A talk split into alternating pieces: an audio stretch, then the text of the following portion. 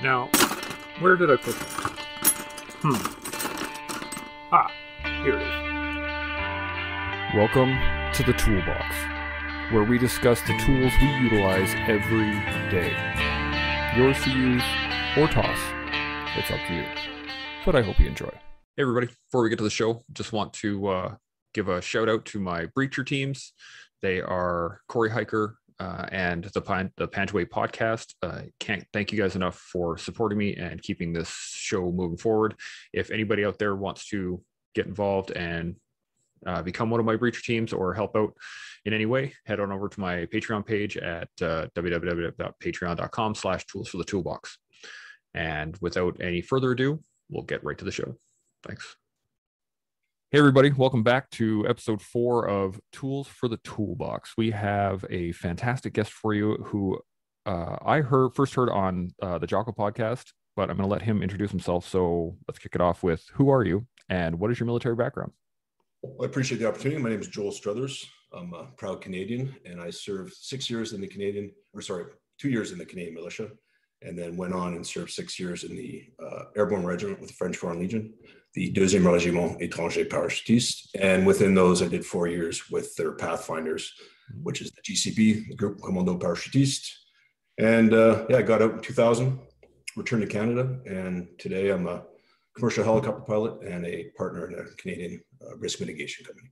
Right so, as a helicopter pilot, that that runs out of a different licensing system than like airline, correct? Or like true. a I mean, fixed well, wing? Yeah, it's it's under Transport Canada, but it's a Mhm. different license. It's obviously a rotary uh, helicopter license, commercial. Uh, we fall under the same rules and regulations, but it's a totally different uh, industry. Uh, there's not a lot of similarities in yeah our job Hmm. description and tasks. how how long before like did you get out fly back to canada and then just go to school for your license or did you already have flying experience for that or how did that No, work um, so we were in the helicopters all the time. Obviously, in the in the REP, uh, they have the Super Puma or the Puma Super Phalanx, and we used to uh, halo jump out of the uh, both. So we're always I was always watching the pilots, kind of enamored with the uh, the job that they were doing. And in my last year in the Legion, I had reached out to um, Vancouver Island Helicopters VIH on Victoria Island or Vancouver Island, and applied to their training school nice and I was accepted. And so when I got out, and that was the big reasoning for my uh, leaving the Legion. I got out and I was in the training program, I think within a month of my return to Canada. oh wow And uh, straight into, I knew nothing about the commercial helicopter world. I just knew I wanted to fly or, or try it. And uh, yeah, got, kind of got thrown to the wolves. And here we are. Yeah. Yeah. i was gonna say that's one hell of a transition if you're going from not only uh physical transition right you're changing countries Yeah. you're changing languages and you're changing job titles how was that transition as a whole it sounds like a shit show You know, you're right. It was a shit show. At the time, I didn't realize. Mhm. Um, but looking back and thinking on it, um, it was definitely a challenge. I think being in the civvy world was different, as you can imagine, um, and experience yourself. So you don't have the, the kind of the structure, the discipline, and the timing. So you're kind of left to your own devices. So you got to, but you have that training. So you're a little more um, adjusted and, and on dialed in, if you, you know what I mean. But uh, Mhm. I think learning to enjoy the time off is a challenge. I found the the school aspect of the training challenging because we were used to being outside physical activity, you know, burn off energy. Mhm. Whereas now you're stuck in a class trying to soak up numbers and math, and math was never my strong point. Um, that being said, I was interested in it, so I just I made it happen. But uh, I think going back, if I was to do it again, I could probably, you know, um, learn more from those six months of training had I been, you know, out more. Yeah, Yeah, I found um, you know, even when I was in, you go on like a leave block and the first week you're like, oh thank God I don't have to work and you grow your beard, and then you're like, okay, sweet. Second week you're like, you know, this is starting to get itchy and I kind of want to do something. And by the third week, you're just like, let me get the fuck back to work. Like I, I just can't handle the time off. And uh when I went to school, it was the same thing. It was uh I showed up and I was like, okay, we get started at zero seven hundred. All right, let's get them. And you're like at the door five minutes ahead of time, waiting in line, and the teacher shows up three or four minutes late, and the students kind of file in over the next fifteen minutes. And I was sitting, I was just like, Yeah. "Good, what? And I think I hear I hear you 100. percent And I think with our military background, you're always training for something. Like it's a it's a, a process in your final objective. You know, so it's this is training school, but next I need to get a job. I need to figure out this skill. So you're not really relaxed and enjoying the moment. You're just kind of like, I got to get this done. And whereas your your typical civilian, they're kind of having a blast and enjoying the moment. You know, so. Um, I don't know if I regret that, but it just it is what it is. You know, Yeah. A different type of person. Yeah, it, it's a really it's tough to school going from military to school is challenging. I mean, uh, flight school is uh, much more technical. I went to an I went into an equine science program, so I was surrounded by 19 year old girls talking about horses, Yeah. and that was um, interesting. So, to say the I remember I remember telling my instructor if he got frustrated with me, you know, if I wasn't listening or, or doing what he was wanting, and he would verbally try to explain it, but I'm just coming from the Legion. I was like, you know what, just hit me, Yeah. and I will, you know, give me a good shoulder, and then it will work. You know, and that was the Legion stuff. You know, it's like you're not paying attention, Struthers, smack. You know, and Yeah.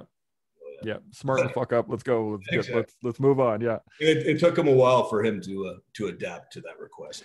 Well, you know, Canadians aren't really known for just smacking people upside the head either. As as a whole, like as a culture, I just was. uh I think we could use it though. Right Oh, there's a few people I'd like to give a couple Yeah. smacks to. Um, but I, you know, I talked to uh, a couple of my buddies who are Americans uh, on my last podcast, and I was like, you know, the biggest difference is like the average Canadian and the average American. The average American will come to blows a bit quicker than the average Canadian will, and uh, even just like a quick fist fight. And I think um, I don't know too many French people, but they seem like they would. what do you you think that's an accurate assessment or Um, well, yeah, certainly. Um, I think you know, as Canadians, we have our manners are up there on, on the chart of you know Mhm. one to ten. Um, but then once we surpass those, I think we're we're we're apt at you know sticking up for ourselves or making a Yeah. point. Um, as for the French, yeah, I think you know similar. They're a little more reserved. Mm. Um, but they can they can get hot um, for sure, and it depends on you know the background of the the Frenchman too. You know, there's a it's a that makes sense culturally diverse country. Um, Yeah. And you know, I kind of get into that in the book. There's some some issues where I got into myself into trouble in situations, but uh, yeah, I think it comes down to an individual too. Whatever your Yeah. temperament is and what Oh. you accept as, you know, for sure now for for transition wise if you had the ability i talked i asked this of everybody but um if you had the ability to go back and talk to yourself right now with what you know and where you've what you've done and in the midst of your transition like you're just arriving back in canada Yeah. what would you tell yourself how would you make that easier on yourself Uh, I think the first thing I would say is slow down. Mm, Just, you know, breathe, look around, and then try to, you know, focus a little more on the day-to-day tasks and not be too downrange, you know, trying to jump um, some of the different blocks of, of training or, or, or your life. Um, but I think that comes with youth too and age, you know, as you get older, you, you start to chill out a little more and, and, and see your strengths and weaknesses and then Mhm. try to, you know, adapt accordingly. Um, and then, yeah, try to enjoy it more. I mean, as you, you know, as you get older, time just flies. You got these great opportunities. I mean, we're very fortunate as Canadians and, uh, you know, don't sweat the small stuff. We seem to get all, you know, fixated on the, on the BS, but really in the big picture, it's, it means nothing. And you're just kind of ruining your own ride. Yeah. yeah the uh the ability to slow down and look is so important and uh one of the few things we always do when we're looking at like munitions disposal is you have to walk up onto say uh, an old piece of ordnance like a artillery shell or something like that. And then you have to stop. You have to look at it. And then you have to recce the area. You have to take the time to really assess what you're going at. Because you could just look at it and say oh yeah it's just an artillery shell. I'm going to walk up put a block c4 on it blow it up. But you don't know if that thing has if like if pieces have come off it. Is there high explosive in the area is there an impact crater is there not is it underground is it above ground like there's so many aspects to it and when you put that into your everyday life right that the ability to just stop and go okay whoa whoa whoa Yeah. let's just take a second it's that simple. All you got to do is take a second and really, you know, assess what you're doing here. Um, and that kind of brings us into what I wanted to talk about anyway, which is risk.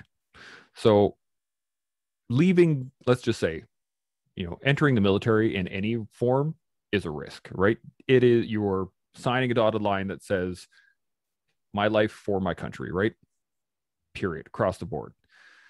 But then going to a different country, joining their military and signing a line that we're going to put my life on for theirs, that's a whole another side of risk that you are yeah actively i can't even say looking for a fight but you're um yeah you know what i'm talking about but Yep. Yep. a lot of people look at risk as bad just in general like they don't want to take their risk adverse i would say the average person do you think risk is good or bad per se or is just what do you think I think risk is is what it is. Um, it's how you look at it and deal with it, and whether or not you're comfortable, you know, jumping into that risk or, or seeing what you can gain from it. Um, you know, you mentioned obviously me going over to another country and signing up with their military. Uh, as a young man, I think we're we're more prone to taking risks. We don't necessarily maybe know the the potential outcomes or the risks.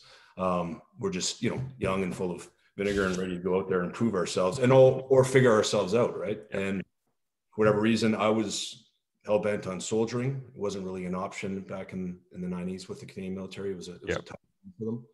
And that was a door that was open to me. And uh, yeah, to be honest with you, I didn't think it out too, too much. Uh, I had looked into the American military, same thing. That would have taken too long. And I just, I just went for it. Um, and then, you know, for me, obviously everyone's different, but it, it worked in my favor. I learned, you know, to navigate those risks. I learned a lot about myself. And then with that experience down the road, I was able to kind of maybe understand risks and, and deal with and circumnavigate better. Um, you know, after the military, I spent quite a lot of time in Iraq and Afghanistan as a, a civilian contractor. And my attitude and views on things progressed and changed with more time in those environments. And uh, to this day, you know, I think especially with flying, there's a there's inherent risks. Um, as you get older, you're a little less prone to to push the limits, if that Yeah. makes sense. You know, and there's there's something there's something to that. Yeah. mm-hmm. yeah, Yeah, i know think it comes down to- yeah, to answer your question, kind of comes down to the individual and what their their comfort levels are. You know. Yeah. Yeah, absolutely. I mean, I think it evolves as well because you're based on your experience. Because when I first got to Afghanistan, my version of risk was not the same as when I left. There were, you know, first couple of days I was I was searching everything. Didn't matter what it was. Like I, I would spend extra time just making sure that something wasn't uh, an IED. And by the end of the tour, I mean, I knew the ground pretty well. And if I, you know, my assessment of risk was like, no, I'm good with that. And you're it- the go ahead. Yeah, no, sorry, not to cut you off. Yeah, agreed. I, I think as you ex- experience, I think it's it's it's interesting how humans can adapt and just learn to survive in their environments. And in combat zone, the same thing. You first show up and your head's on a swivel. Everything is a risk. Mm-hmm. You don't know what your gut's telling you. You don't know what to. And then over time, it's like you take in all that data, and you start to go. You know what? I you know I feel a risk, or this feels comfortable to me, and generally you're right i think it's amazing how the body can can pick up on certain things and then you're you're more apt at you know seeing the the red flags and Yep. then and then you're you're also less stressed. And that's a that's a big part of rest is stress and that has an effect on the on the human body and your mind and how you you act or behave. And then as you're less stressed you do your job better. Um, Absolutely. yeah so it's you know i was always quite that was an interesting aspect of you know combat and then war zones and then just conflict in general or even you know humanitarian type things is, is seeing the behavioral uh, side of humans and how people react and then also yourself you know what you become comfortable with Yeah. um, yeah it's uh, it's definitely a learning experience I find the um the, the really interesting thing for me was I was reading the book on combat by uh Colonel Dave Grossman while I was in Afghanistan and uh, the few times we got into straight up fights you know you, I was reading the portions on like what happens in a gunfight and I was like oh shit like okay and it, it helped me understand and utilize those uh happenstances the things that your body just does. Just by knowing it, right? And you could being in a gunfight is you know that is the epitome of risk at this point right? Other people are trying to kill you and you're trying to kill other people. But there are certain aspects of it that you can utilize to your advantage. And like i was a machine gunner. I know people are going to target machine gunners.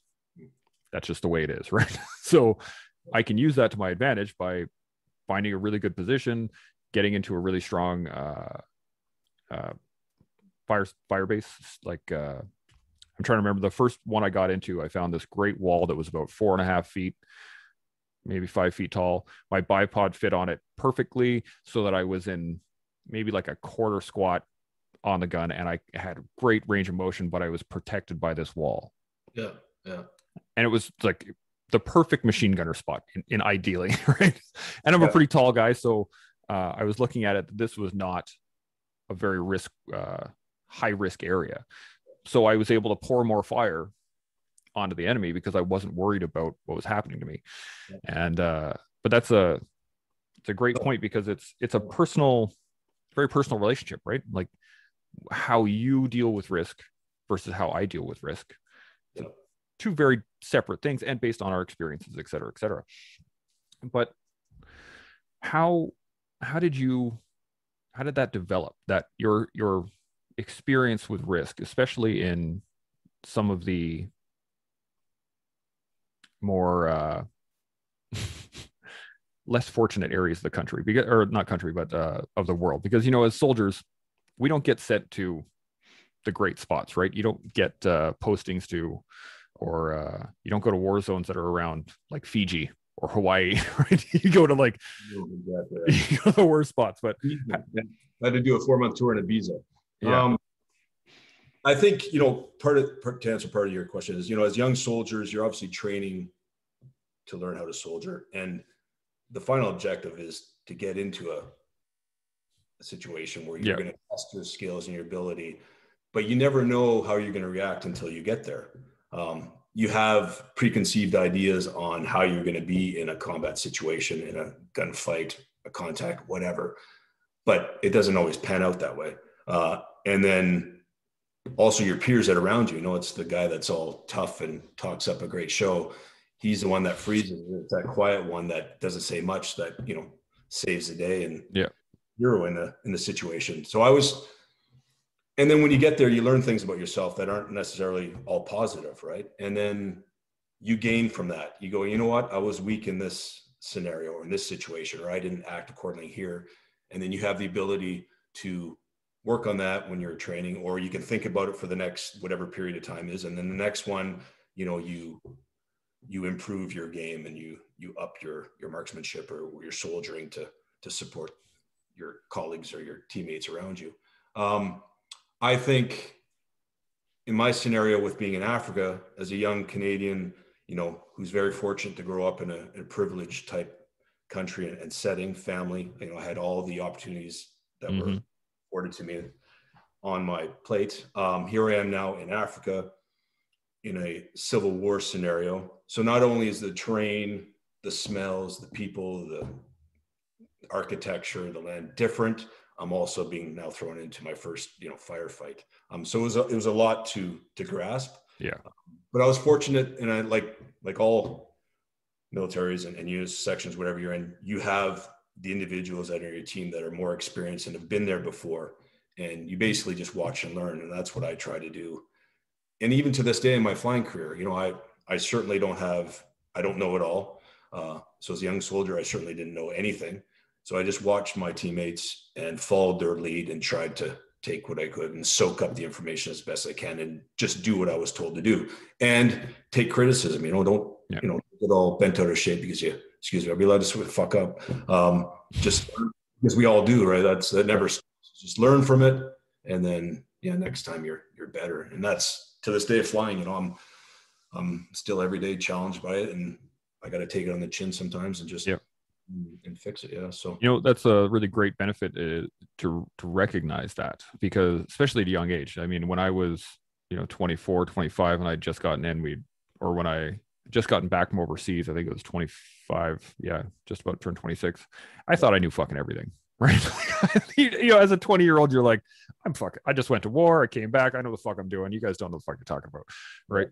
And I made a lot of mistakes and I didn't take the criticisms that I should have. And I didn't understand um, that others were trying to teach me rather than I looked at it as just a negative thing. Yeah.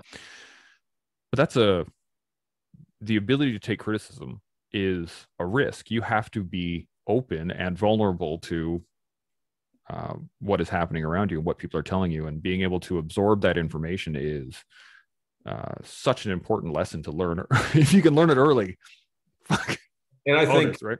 I hear you 100% i think we also we learn and we get good at hopefully at finding the individuals out there in our line of work or in life in general that we're willing to take criticism from you know like mm-hmm. you young soldier you go into a, a section unit whatever and you kind of see the either your junior ranks, NCO, or an officer, you're like, you know what, that that to me looks like a, a real soldier. He acts and mm-hmm. behaves, and on the ground, he he leads by example. He's not talking shit, and he's you know he's more fit than I am. And you kind of try to follow that lead. And if he tells you something, I don't think your your ego doesn't. You're just like, you know what, yeah, I'll. You're right. I'll listen yeah. and I'll, I'll learn. You know, on the other side, you know, the, the ones that are trying to teach you all the time, but they don't know shit. They're the ones you're like, you know, and I think figuring that out is, is, is important, you know? Um, and yeah, that was, for me was always a case is kind of finding that, that example and then trying yeah. to, to emulate some of their, their skills and aptitudes. You know? Yeah, that makes a lot of sense. I, I didn't understand that uh, having a mentor was, uh, it could be one way right like you can just have a mentor and look at somebody as that is my uh, the person that i want to uh, emulate and just do that and at the time i didn't realize that and once i've got older and once i started real uh, uh, when i was a master corporal and i was an instructor i realized that that as an instructor that's what it is right that your recruits are looking at you as the example okay. period and if you do not hold the uh, the example then they will follow that and it uh, it unfortunately or fortunately it affected me immediately when I got there. Whereas prior, when I wasn't an instructor, I was just part of the unit. I didn't look at it as a. Uh, I made the mistake of emulating the wrong people. Let's put it that way. yeah. Then I think teaching is a tough vocation. It's not for it's not for everyone. You learn as you as you experience, but you learn a lot about yourself, or you learn about some of your your faults or failures that aren't working to your benefit as, as you mentioned you know that's it's a tough one i'm not i'm not cut out for training i've learned that early on yeah i don't have patience for it and uh it is what it is that's another thing too is you gotta you gotta learn your your skill set right stay in your lane right if you can yeah. stay in your lane in life it's probably easier if you yeah. start absolutely you know that's um this is part of it as an instructor the big thing that i uh, i really enjoyed about it was the aha moments where oh, i called them the aha moments when someone would grasp the concept, not just like what I was teaching them right now, but they could actually gather like the, you know, when I was teaching um, machine gun theory, right? To we're going over the C9 and all the the basics for uh, the recruits, and I could just see one of them like, oh, like, ding, the light went on the head. I'm like that. That's what I. That's what I loved about it, and uh, and really it comes down to putting it like putting your uh, your will into something, right?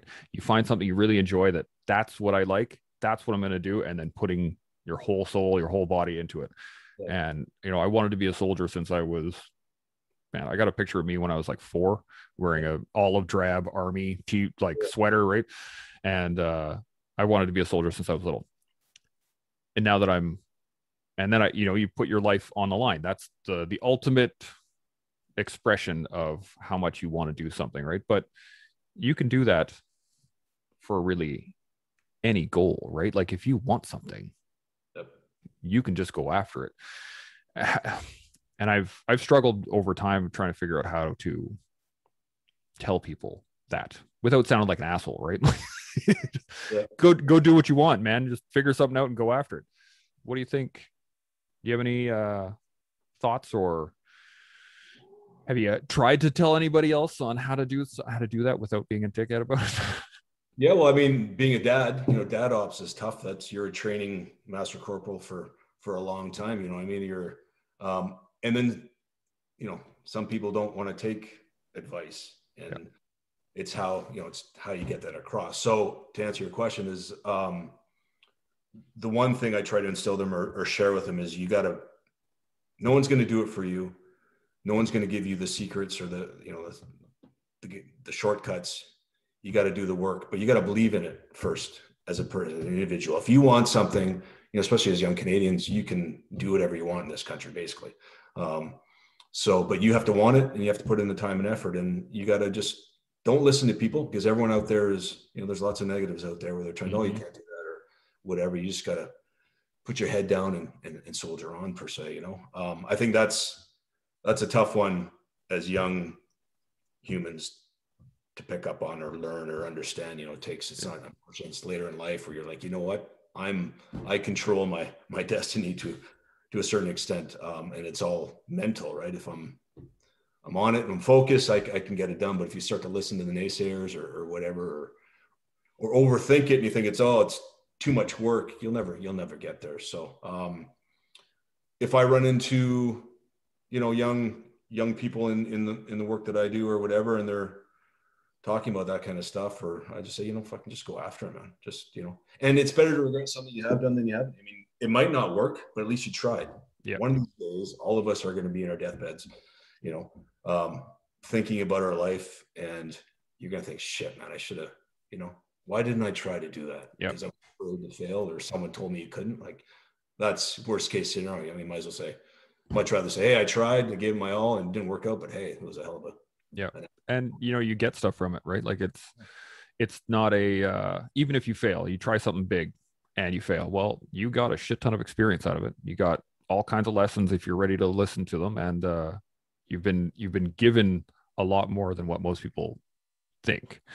And uh i remember when i was in my i think it was basic training here in canada which is not as intense as a lot of other basic training places but i remember one of the um instructors asking me, he went around while we were doing push-ups or something like that, and he was just like, "What do you want to be? What do you want to be?" And he was like asking for the trades of what people wanted to do, and he came up to me and he's like, "What do you want to be?" And I was like, "I am going to be a combat engineer," and like it, it kind of tweaked him a little bit, but he was like, yeah "All right, cool, man," and he and he just walked off. Whereas other people, he would be like, "Oh, you think you're good enough to be blah blah blah." blah. Um, Yeah, but it's- on good on him yeah. Yeah it's that uh i remember being a, as an instructor when i uh when i was talking to recruits i would do the same thing and if they had that sort of mentality where i'm just this is happening there's like it's not a, it's not a question of want. This is where i'm going. Uh that is i think it's key to to be able to really uh follow through with a goal right? Yeah. because i think one of the hardest things especially for my i got two young boys and they don't have the foresight to be able to look into the future and say this will be worth it right? We'll be sitting there doing homework or whatever and be like dad i don't i don't know what this the answer is to this. I'm like okay well let's work through it. And i'll try and lead him to an answer and you know as a seven year old boy he'll just be like bah! I can't i don't know how to do this right? I can't do it. And i'm like can't you? Like yeah exactly. can't you? Yeah. you um come up on yourself way too quick when you're young. Yeah Another thing too, I think we, which is a hindrance in in a lot of things in life and success, is we're worried about what other people think. You know, we don't try things because if we fail, we it could be an embarrassment or people might look down on you. But nobody cares, man. You just gotta, you know what I mean. And then once you do, you know, and that takes a long time. I mean, Yeah. that's another thing I could go if I could go back to myself back when I was young. I would say like, don't worry about other people's ideas or thoughts. You know, especially if they're not important in your life. You know. Um, and that's another thing too is trying to, to gauge who who you care about you know people's reactions and stuff mhm. but uh yeah that's uh you know my son's uh 15 um and same thing you know the the long game is trying to make them understand what you know it's such such an important age too you know that that triangle starts to get tighter towards the end and when you start Yeah. losing out on options and you gotta you gotta go hard Yeah. and fast early on you know if you want to attain that uh that tip yeah anyway that's a you know one of the one of the hardest things to do is know when know when to cut bait Yeah. right like when to when do you push through when do you just keep fucking going when do you smash through the wall when do you or Yeah. when you go okay you know what retreat. I, I've gone as far as I can. Either I need to adjust or I need to move on.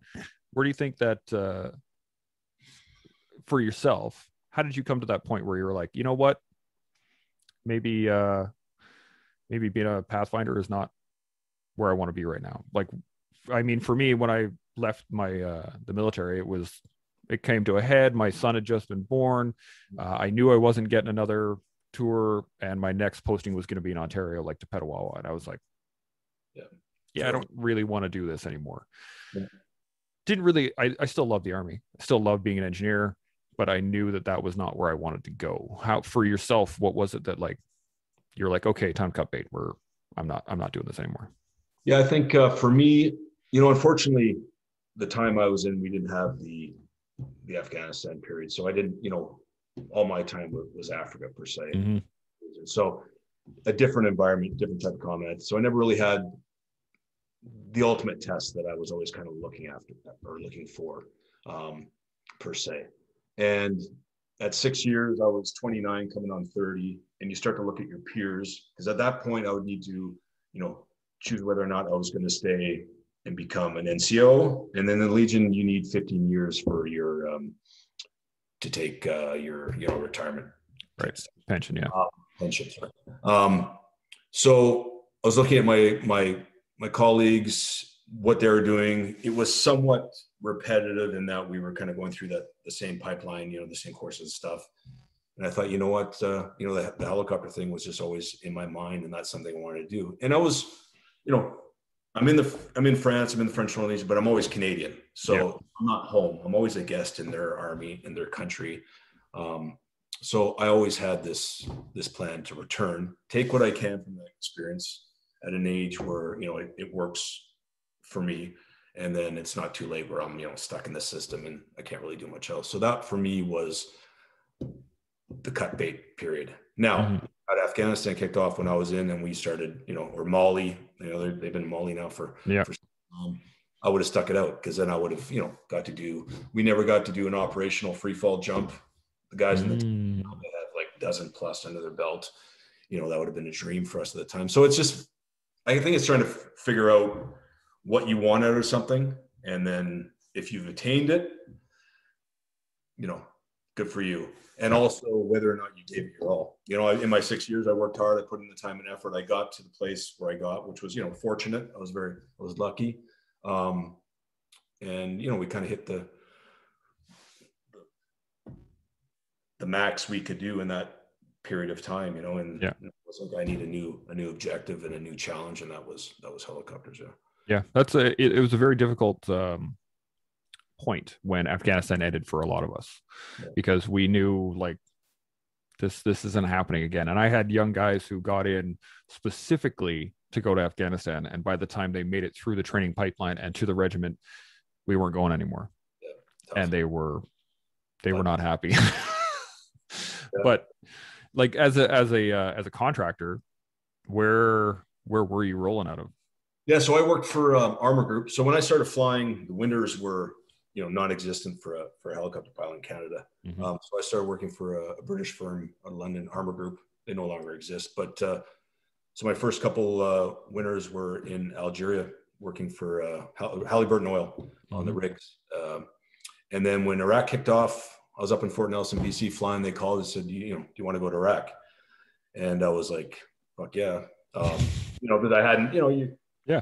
as a young soldier, you're always reading the books I'd read about Iraq, Iraq, Afghanistan, everything. So anyway, so I went over, and there we were supporting the um, the U.S. Department of Defense. We were doing uh, high profile, low profile stuff. At that time, they were, um, you know, rebuilding Baghdad. So we are you know, taking out FLIR contractors to look at the electrical grid, all that kind of stuff. Yeah. Um, and then when Afghanistan kicked off, they asked if I was interested in going, but I have to commit for a year and Armor Group had the British Embassy Foreign Commonwealth Office uh, contract. Right. So we were down in uh, initially I was in Kabul, but then I was down in Lashkargah in uh, in Helmand. So we'd go through Bastion, fly down the Chinooks, and then we looked after the um, the advisor to the governor of Helmand. So we were embedded with uh, Brendan Lash. They had their uh, little base PRT there, and it was initially it was the um, Commando Marines. They did six month tours Mhm. and then it was the para reg for the last six months. So we were just in with them, and then we we had our little little compound and our vehicles, our armoreds, and um, yeah, their QRF would support us if we got in the shit. And yeah, yeah no, I was uh, you know for me it was it was an eye opener. And you know, back to our point is, you know, as a young soldier, that's you know the guys that joined the Canadian military and the regiment to go to Afghanistan. Sometimes you got to be careful what you wish for too. Um, you know, for some people it was it worked out. For other yep. people, a nightmare. Excuse my French. And that's something as an older, you know, guy at that point, you know, my mid mid to late thirties, I was looking at some of the young soldiers coming back from the field, and they just they were not having a good time. And we flew yeah. in, yeah, Sangin, Gereshk, uh, Musa Qala, when the Brits were just getting, you know, as everyone else, you know, they were having their yeah challenge lit up down there. Oh yeah, they did not look like no. these. It it they, uh, get thrown to the wolves. You know, it's it's something. Yeah, it was a, it was a, an eye opener for me. Yeah, yeah. The, the trick is like we all want to do the job, as yeah. as you said earlier, right? Like we all want to to be tested. We want to. We we spend so much time training to do something, and now you want to do it. What that usually involves is other people trying to kill you. Yes, for sure. and that's and they're good uh, at it. And they're good at it. They um we recognized pretty early that uh, they were they were targeting the engineers because we were always out in front of everyone and we looked different. We'd have our metal detectors we had the the engineer labs versus the regular labs and um, it's it's a whole nother ball of wax to realize that they're not just targeting like uh, a uniform or a vehicle. They're they're coming for you.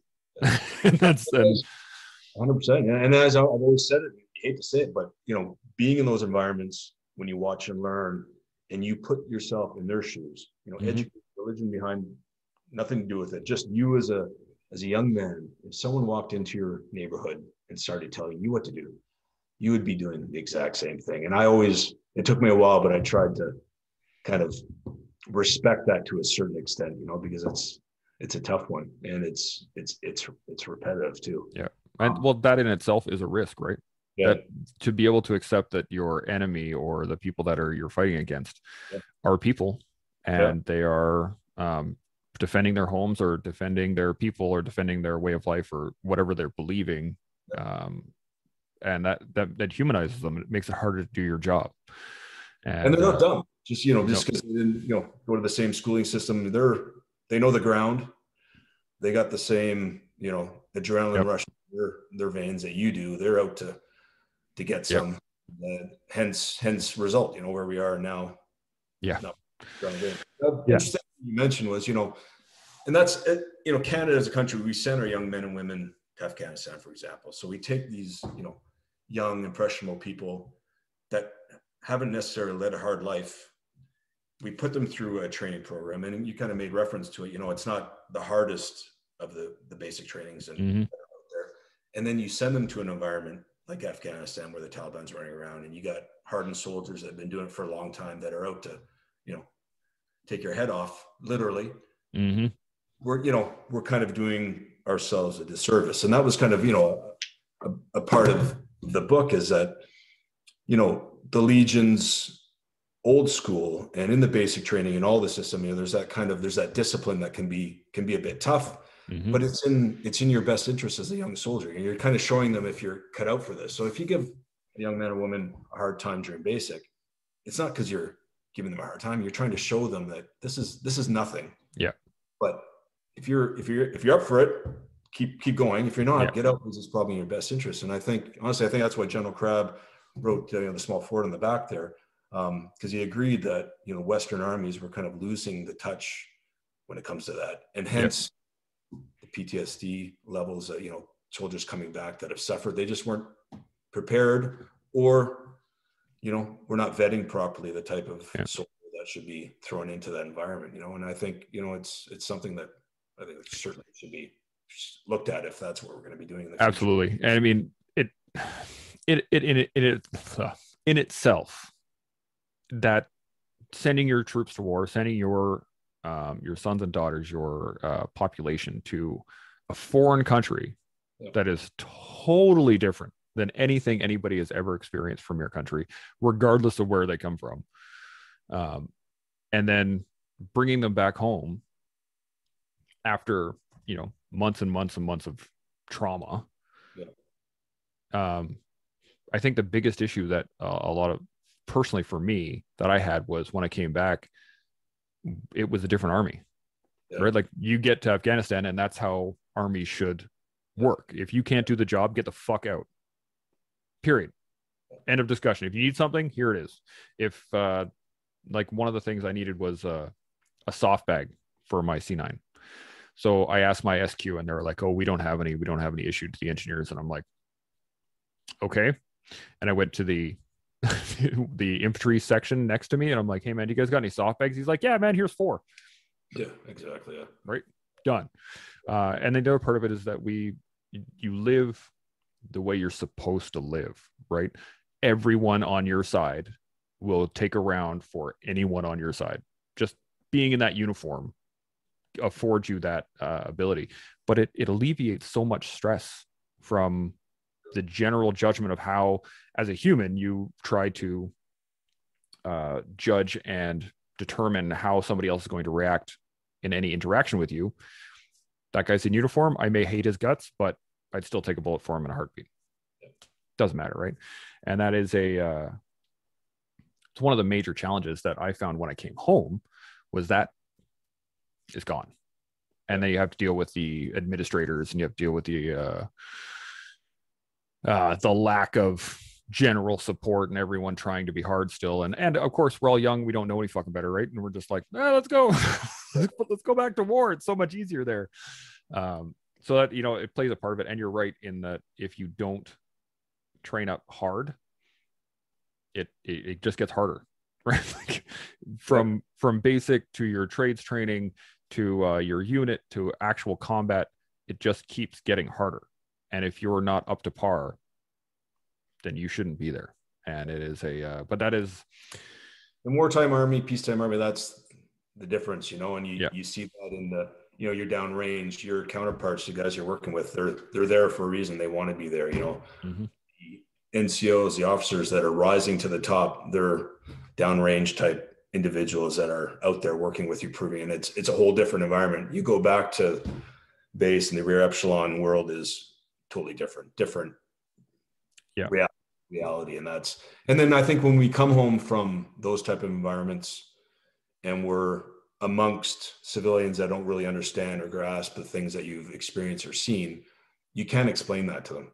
Um, there, there's no way. And if you tried, they just, you know, you, they get that glazed look over and they're like, whatever, you know, they don't understand. I think the only thing you can really do is just, you know yourself, you know your limits and what you've, and then just try to circumnavigate that civilian world Mhm. and use the tools that you've learned for your own good and let the civvies do what the Yeah. civvies I've, uh, I came to realize very early on that uh, the best way to describe it to civilians is to give them context, right?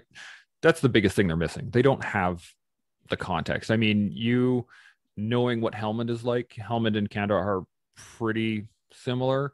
I can say, you know, do you remember the dust? And you'll be like, yep, no problem. The average person doesn't understand that. You can say that there's dust on stuff. You can say that it's everywhere. You can say that it's like talcum powder, but they don't have the context to really understand that. But they I, can I that it's what was it, sixty percent fecal matter in Kabul? What was the that gets her attention. yeah that was uh, yeah anyway um getting flashbacks now. The smell. The uh yeah um i just i i remember talking to uh, you know other people who have been there and you can say you know it was hot that day. And you can re- you know you you understand what it was like when it was hot. The average civilian knows that hot is well the average canadian citizen knows that hot is like 30 degrees right? And that's hot for them. Okay. They can't conceptualize what 60 degree weather is like. And there's no other way to say it. When people would ask me what Afghanistan was like when I came home, I was like, it was hot. It was dusty. Right? Like they don't they they can't. The trick is to understand that they can empathize though. Right? Yeah. You can you can describe it in such a way that it doesn't require all the buildup and all the context. And you you can say it's hot. It was really hot. Plus, I was wearing 200 pounds of gear, and we were walking around all day, and it sucked. Okay, well, the average person knows what things like what it feels like to have things suck. They just don't know what it is to the extent that we are at. And I think that's a we have to accept the the risk of boring someone or them not quite understanding or not having the, the proper context of that but we still need to talk about it. i think that's the one thing that we've neglected as a society is that we we don't share our experiences very often. You you know people write books and but it's still a rarity. You you have some major officers that will write books about their experiences but it's from a strategic level and you know it's not on the ground. I mean your book was on the ground right? This is what it was like for me. And we need more people sharing their experiences in that manner but it is such a risk because you are you're laying it all out there right? Yeah, sure, yeah. And No, uh, yeah, the old ego can be, you know, I um sometimes when people ask about Afghanistan, I you know I'm not in the mood. I'll just say, you know, I had I had a he was a 16 year old uh, um, Pakistani boy that made us got a got down and he took a run at us with his suicide vest, Mhm. Afghan army suit on. And I remember I just thought, you know, that that's the mentality that they're they're willing to to put into this. And how do you fathom that as a Canadian? If I tell someone in Canada that you know a 16 year old boy was willing to strap a vest on and, and walk up and blow himself up for his cause, you know, Yep. it's just it just blows people's mind, right? And it kind of shuts the the conversation down. If and uh, another one too is I took my son to uh, to say he's just turning 16. I remember 1914 came out, Mhm. where the First World War, and nin- uh, 1918 yeah, sorry. 19, the one. Um, and uh, yeah, I said to him, he, he said, you know, is this real? I took him, you know, it was IMAX. oh wow Was this real? And I said, yeah. And some of those kids lied about their ages and they were your age. hmm or younger me- yeah, I remember he was just like, you know, you know what I mean? Just like, dumb, like just, I think yeah, it's, I think sharing some of this stuff is, you know, important in our, in our history that, uh, because we seem to make the same mistakes all the time. You know, we'll Oh, be in another Afghanistan here in 10 years or whatever it's going to be, and it'll just be a re- learning experience, a learning curve again, and we just forget, you know. Yeah. Well, Yeah. I was I was talking to some uh, some Yanks. I don't know if you ever if you get a chance to listen to it. It's called the Panjwai Podcast. Okay. Uh, it's a couple of Americans that were there in 2012. So after we had already pulled out, and they were in uh, Sperwan Ghar, Okay. and uh, they were learning the same things that we had learned at the beginning of the war, just because strategies had fallen back on themselves. Yeah. So at the beginning, when we first went in, you know, gunfights were a pretty regular thing um, wasn't such a big IED threat, so they were engaging pretty much directly. When I got there, IEDs were a much bigger issue, uh, but we were still using the roads and we were still using the pathways and we were just constantly checking them.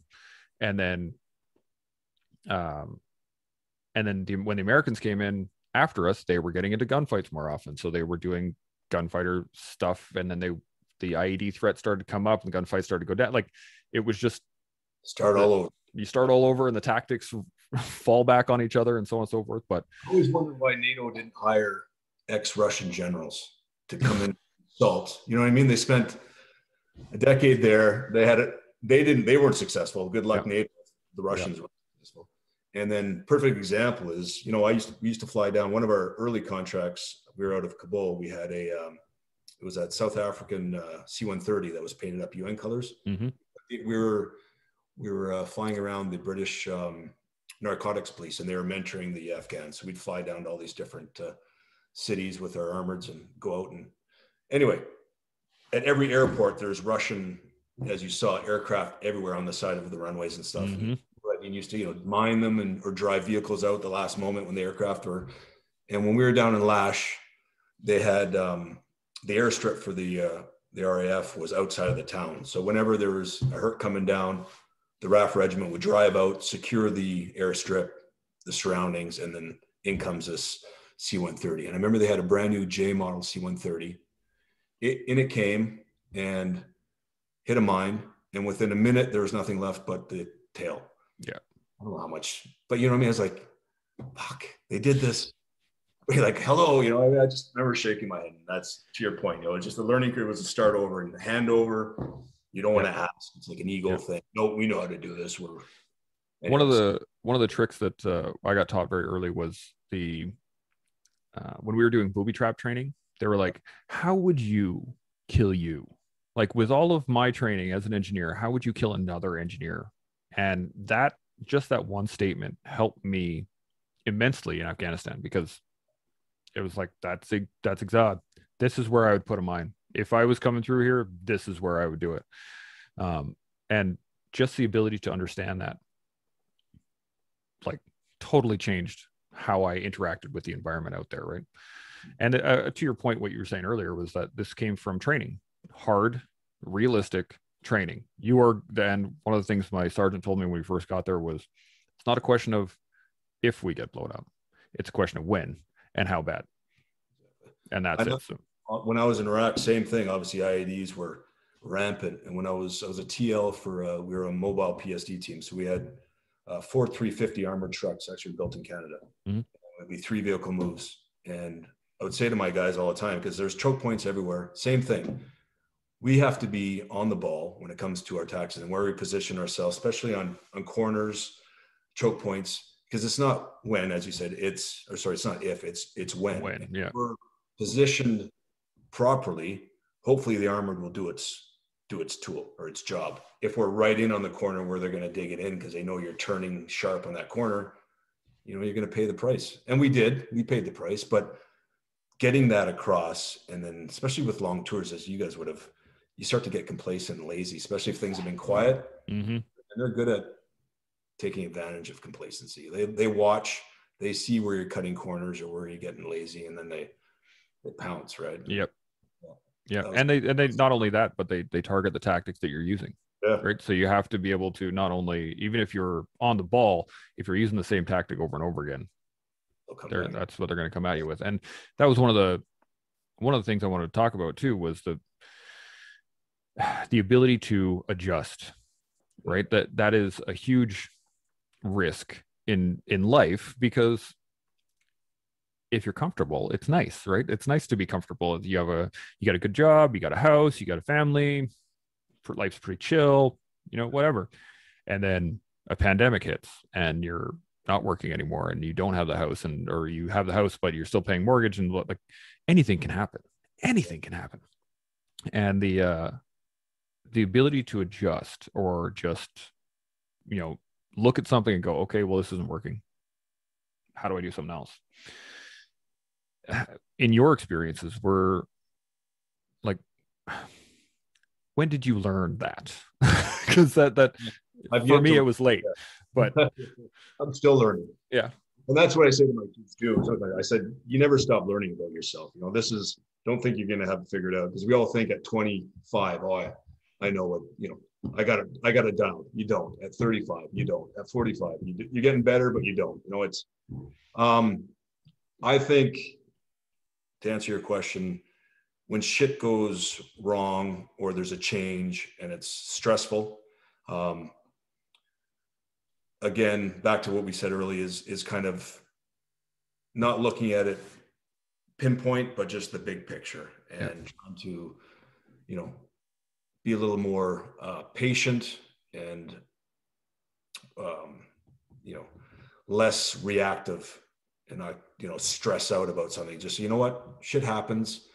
You know you're capable of dealing with it. Just keep pushing forward. Stick to your guns and you will get through that moment or whatever, you know i mean? And that easier said than done. And i you know i screw up all the time and i got to reset. Sometimes i have debriefs with my kids where we're on the road and you know i've been cut off by an idiot and i lose my shit and then i pull over and say you know what kids that was probably not the best way to deal with something you know um So that's such always, a great lesson, though. Oh yeah, right. so it's yeah, you're able to debrief. You, I think that's a big one too in life is you're able to debrief yourself, and then try to try to work on things and adjust. You know, as things happen, or if there's that repetitive error or things that are popping up all the time, you can try to find that that way around it. Mm-hmm. Um, you know, and that's you're going from up armored to fully armored to going to low profile to you're always trying to, you know, get around the risks, but it's always there. Yeah it's always there. That's a great way to do great way to put it. Um, so we've been rolling for just a bit over an hour now. Do you have any uh, final points? Any final thoughts on risk? No, I think um, yeah. To tie up, as you say, it's always there.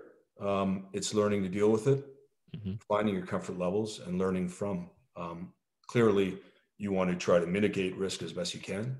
You're never going to negate it, but Mhm. uh, that's up to you and your in your path on how risky you want to go. And uh, it has its pros and cons, you know.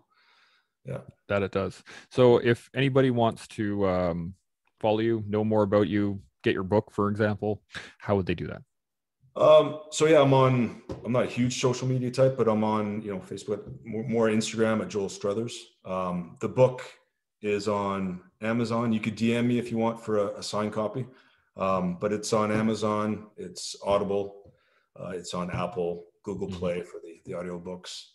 Um, and then all my proceeds go to Legion Engineered, which is a uh, a charitable effort to try to generate funds to to maybe help fix some of the uh, our small town memorials and cenotaphs that that need some of the upkeep out there. So it's just a, a way of you know making this this book do something for the good.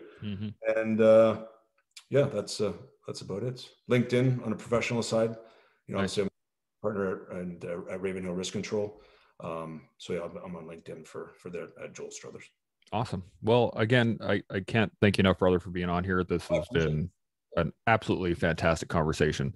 And uh, I think we've, there's quite a bit for people to be able to pick, pick their pieces out of this. It's just yeah, been, also, I appreciate it. And, yeah, it's good on you for what you're doing. Keep it up. It's uh, it's good to have different uh, yeah, things to listen to and, and hear others' experiences. You know, absolutely. Well, I get to sit in my basement and talk to people. So There you go. it's pretty good for me. All right. Thanks, brother. Bet. Keep safe. That concludes this episode of The Toolbox. I want to thank you for listening. I hope you were able to use some of the information that was offered. I want to thank all those putting it on the line for us every day military, veterans, first responders, and public servants. Keep up the good work. I look forward to bringing you more tools for your toolbox. And until next time, stay open, stay humble, and stay focused. Chimo.